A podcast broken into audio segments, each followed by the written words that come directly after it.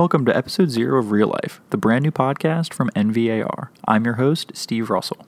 Each month, we'll share stories and interviews from realtors and industry experts covering the topics that are important to your business.